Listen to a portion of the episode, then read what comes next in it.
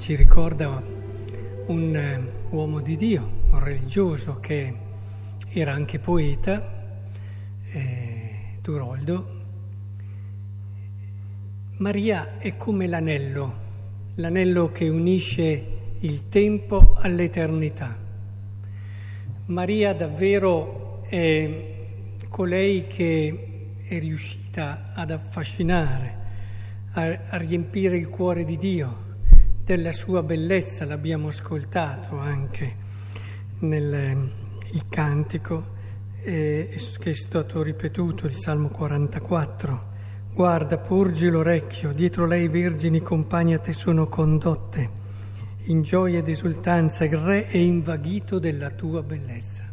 Sì, Dio è invaghito della bellezza di Maria. E perché anche il figlio dell'uomo, figlio dell'uomo, Gesù Cristo, eh, non poteva che nascere da un incontro d'amore. E a volte noi trascuriamo questo aspetto, diciamo sì, è avvenuto questo miracolo, però non dobbiamo cancellare quella che era il cuore di Maria, totalmente dedito e innamorato di Dio, e il cuore di Dio, totalmente invaghito della bellezza della sua creatura. Perché Cristo è nato dall'amore tra Dio e Maria. Ecco allora che in questa prospettiva molto suggestiva penso che sia importante riuscire a cogliere come Maria sia anche il ponte che ci permette di giungere a Cristo. Il ponte come il vetro tante volte non viene così considerato perché il suo compito è quello di rendersi alla fine inutile, cioè nel senso che tu vedi fuori e sei affascinato da quello che vedi, non stai a pensare che c'è il vetro.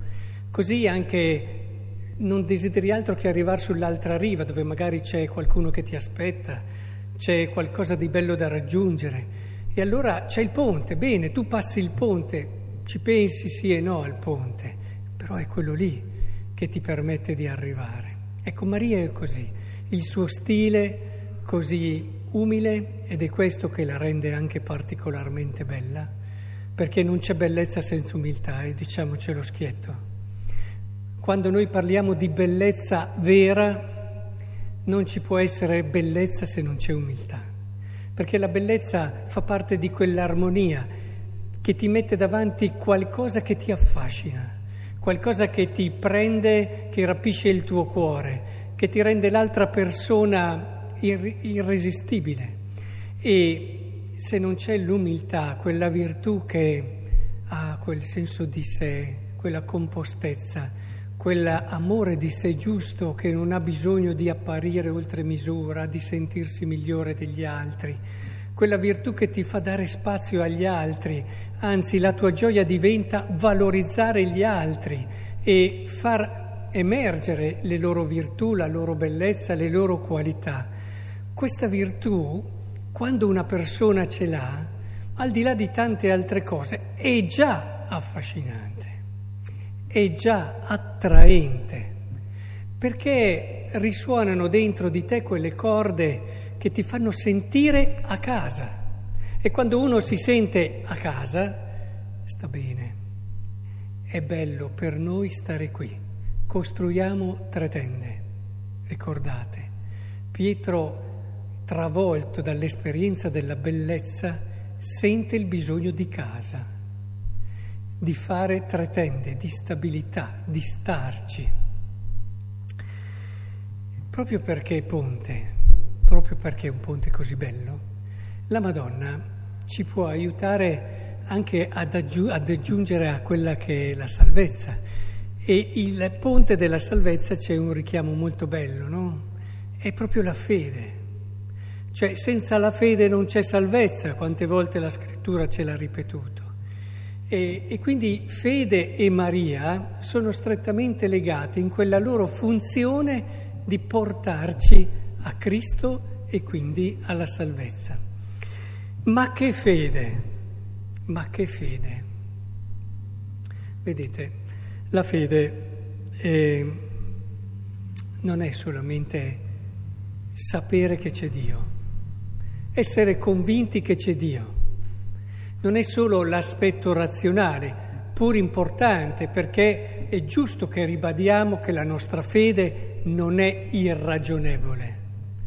Certamente va oltre la ragione, ma non è irragionevole, ha un suo fondamento razionale, ma non è solo la ragione.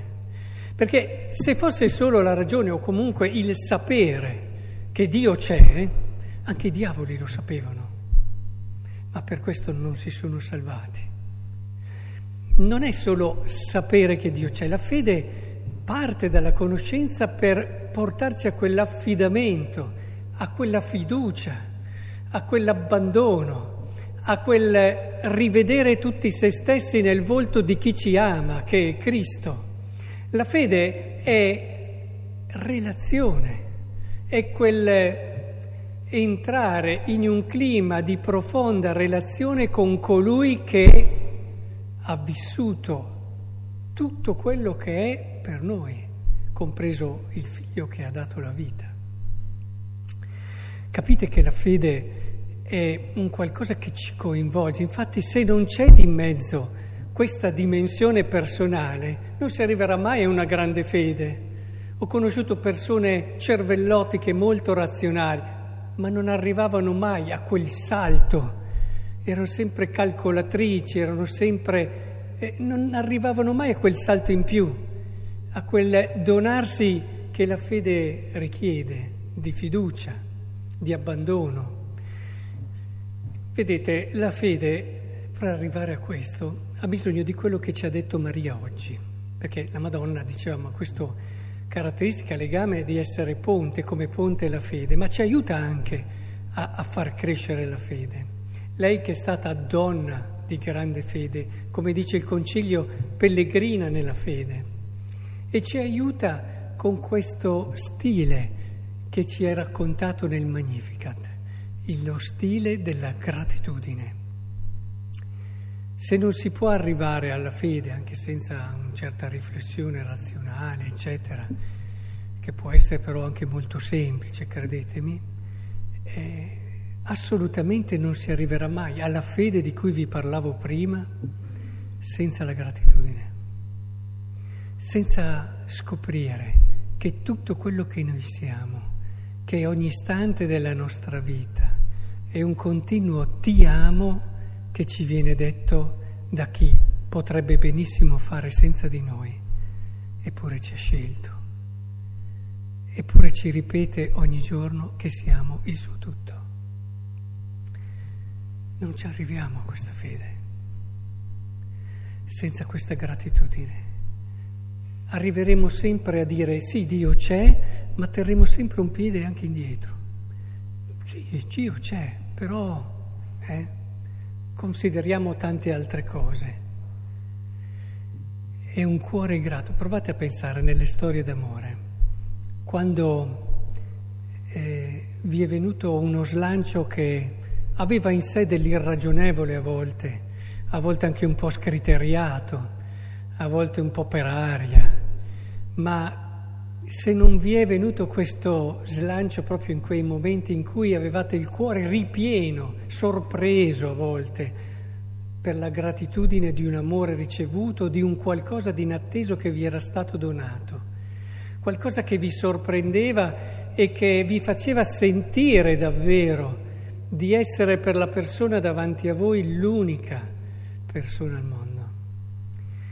E ci si può amare in un modo molto razionale, molto composto, molto equilibrato, basati sul buon senso, ma quando eh, la storia d'amore cresce, pur senza perdere certe giuste caratteristiche, poi più passano gli anni, più queste caratteristiche di, di buon senso, di ragionevolezza crescono, di solito, però non si può, non si riesce anche ad avere quel qualcosa che ti rinnova, che ti fa davvero sentire vivo, sentire quello che in un qualche modo sei fino in fondo senza anche questa dimensione di gratitudine. Lo dico sempre agli sposi perché ritengo sia importante il giorno del loro matrimonio.